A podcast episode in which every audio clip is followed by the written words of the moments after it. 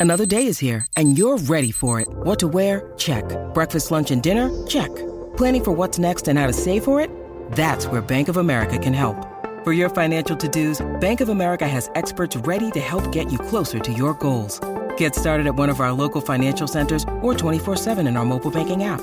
Find a location near you at bankofamerica.com slash talk to us. What would you like the power to do? Mobile banking requires downloading the app and is only available for select devices. Message and data rates may apply. Bank of America and a member FDIC.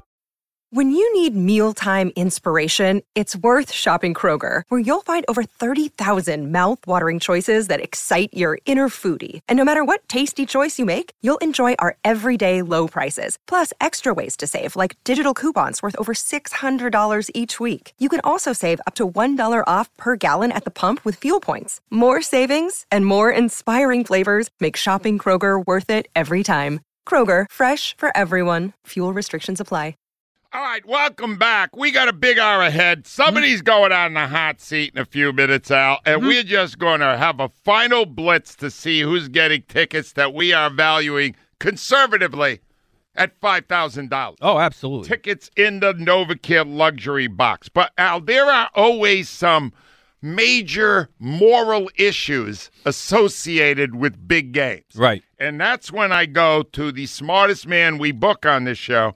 He runs the Villanova Law Department, and he was a big executive with the Green Pa- Bay Packers, Packers. yep. His name is Andrew Brandt. He is also brilliant on Twitter. Andrew Brandt is out of line with us right now. Hi, Andrew.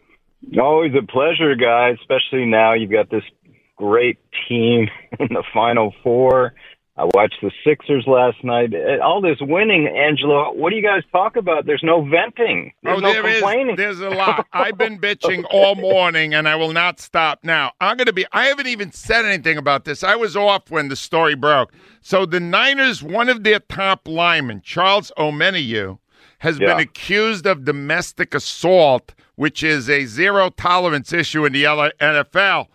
But they're allowing him to play Sunday because there is investigation going on. Andrew, internally, you ran the Packers. Internally, is that a difficult decision? What goes into weighing what he did versus his value in the biggest game of the season?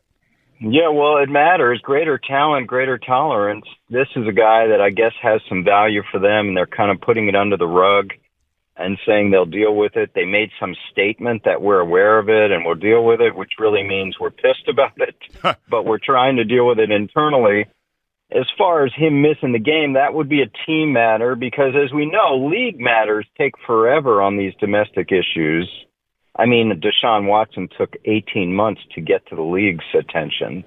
So I think we're going to just see how they deal with it, see what his status is, whether there's any punishment in terms of not playing much, being inactive, or they'll deal with it after the season when there's going to be penalties from the league, perhaps going forward. But, but Andrew, internally, right? Yeah. If you have evidence that indicates that something did happen, is it difficult to place the the outcome of a game or you know the moral backing of a team over you know what he actually did and the anger you may feel for that? How tough is Yeah. it to weigh that?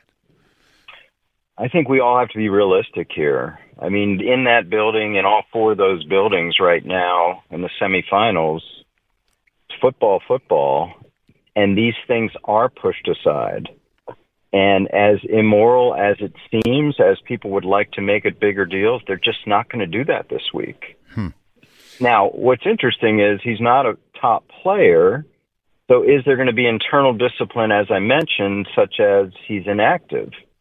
Obviously, if this was Deebo Samuel, there'd be no issue on that. But these are the kind of things that the reality of sports and the reality of life happens where you have different punishments, different reactions, different levels of production for your people. Know, I, you know, no one will admit it, but I know you're right about that, Andrew. Yeah. Andrew, the Lane Johnson, the, the best matchup in this game is Lane Johnson injured facing Nick Bosa. Now, hmm. we have a story that just came out the other day saying that he understands, Lane understands that playing injured, playing with, after three concussions, there may be a price to pay down the line. Does the team converse with the player about that? Do they converse about what's going to happen a year or two or five or 10 from now when they're getting ready for the biggest game of the year? No, I do think these discussions happen at some point during the year, not now. Maybe in the off season about trying to prevent risks going forward. Listen, everybody listening knows and their children, it's all about the present. And having dealt with players throughout my career, they're worried about the next game, the next practice, the next contract. No one's worried about how they're going to feel in 15 years. No one's worried about whether they're going to be foggy and forget their keys in their 40s. This is not something that's addressed because it's the here and now. People are looking at five minutes in front of their face. That's the thing with athletes. And that's when you talk about the Tua situation, some of these other players that seem to go back into the game. Of course they want to play. Of course they, everybody wants to play from sixth grade until, until their forties. So the question is, who are the adults in the room stopping them from playing? Can you imagine a Philadelphia team doctor saying to Lane Johnson, you're not going to play? And the reaction of him, his team, the fans, the media, that hasn't happened. And I'm wondering if somewhere down the road, the medical takes over looking out in the future for that. Because again, this is a business. And the best business for the Eagles right now is having Lane out there, no matter how compromised. Do you see how you're getting real answers here that you would not get from anybody in the game of football? All right, true or false, Andrew Brandt? The biggest star of the Eagles in 2022 season, Howie Roseman. I've known him 30 years. He's done a masterful job this year. So much to the point where I'm sure you're talking about. They come out with these Coach of the Year candidates, and you can't even find Nick Sirianni Yep. who was 14 and 1 with his starting quarterback. So I'm looking at this and I'm saying, okay, the voters, whoever they are, people around the league, see that this team is so loaded, they're not even going to give the coach of the year recommendation. They're loaded, they're stacked. You know, Angelo, I said this before the game last week when people were talking about the Giants' mystique and all going on the road and all that crap. I'm like, listen, maybe Saquon Barkley maybe Dexter Lawrence.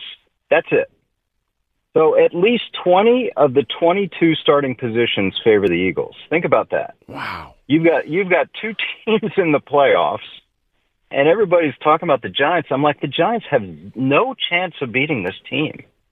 The talent gap is so stark between those two teams. The Eagles would have to screw up everything to lose that game. And it I'm not a gambler, but that was the easiest one of any of the games because look at what I just said the talent gap. You could make an argument that Lawrence and Barkley wouldn't even start. So that's 20 or 22 of the 22 positions that favor the Eagles. And uh, but that was the answer was true. He just gave us for what I asked him. Uh, Andrew, uh, in yes. a minute, I'm going to have you uh, pick this game because you have made national headlines with how accurate your picks have been. But I have one more for you because you had this job. So you're, it's the off season. Ruben's standing here too, and he was in the same position. It's the off season, yeah. and Howie Roseman's on the line. Why are you even taking the call? Being how he fleeced Tennessee out of AJ Brown, he's like, "Do you even want to talk to this man?"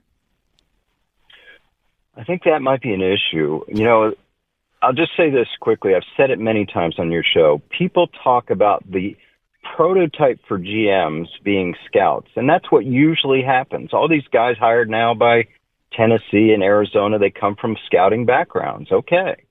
And that's great.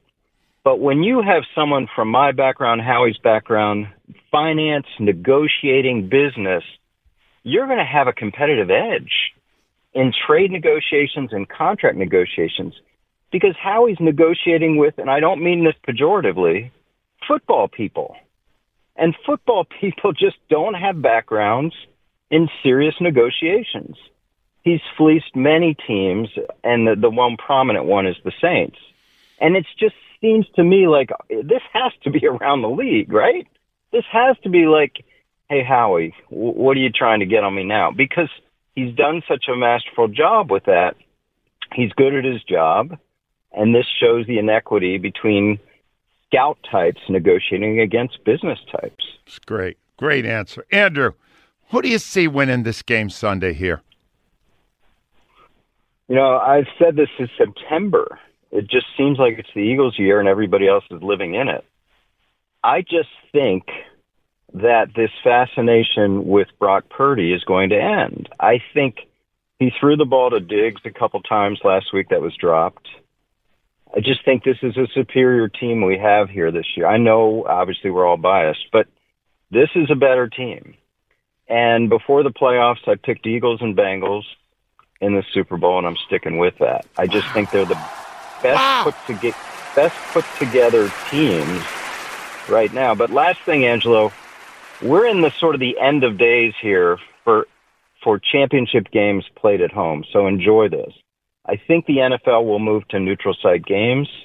I think they'll have three Super Bowls instead of one instead of one every year. I think that's coming. I I know people don't like it, but I think this was a test case with Atlanta.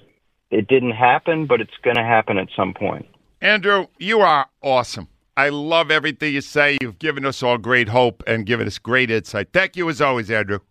Thanks, Angelo. People are asking. I do these reels on what is it? Instagram. My students do this. Yeah, Andrew Brandt too. So everyone check that out. check it out. Thank you, Andrew. Great stuff.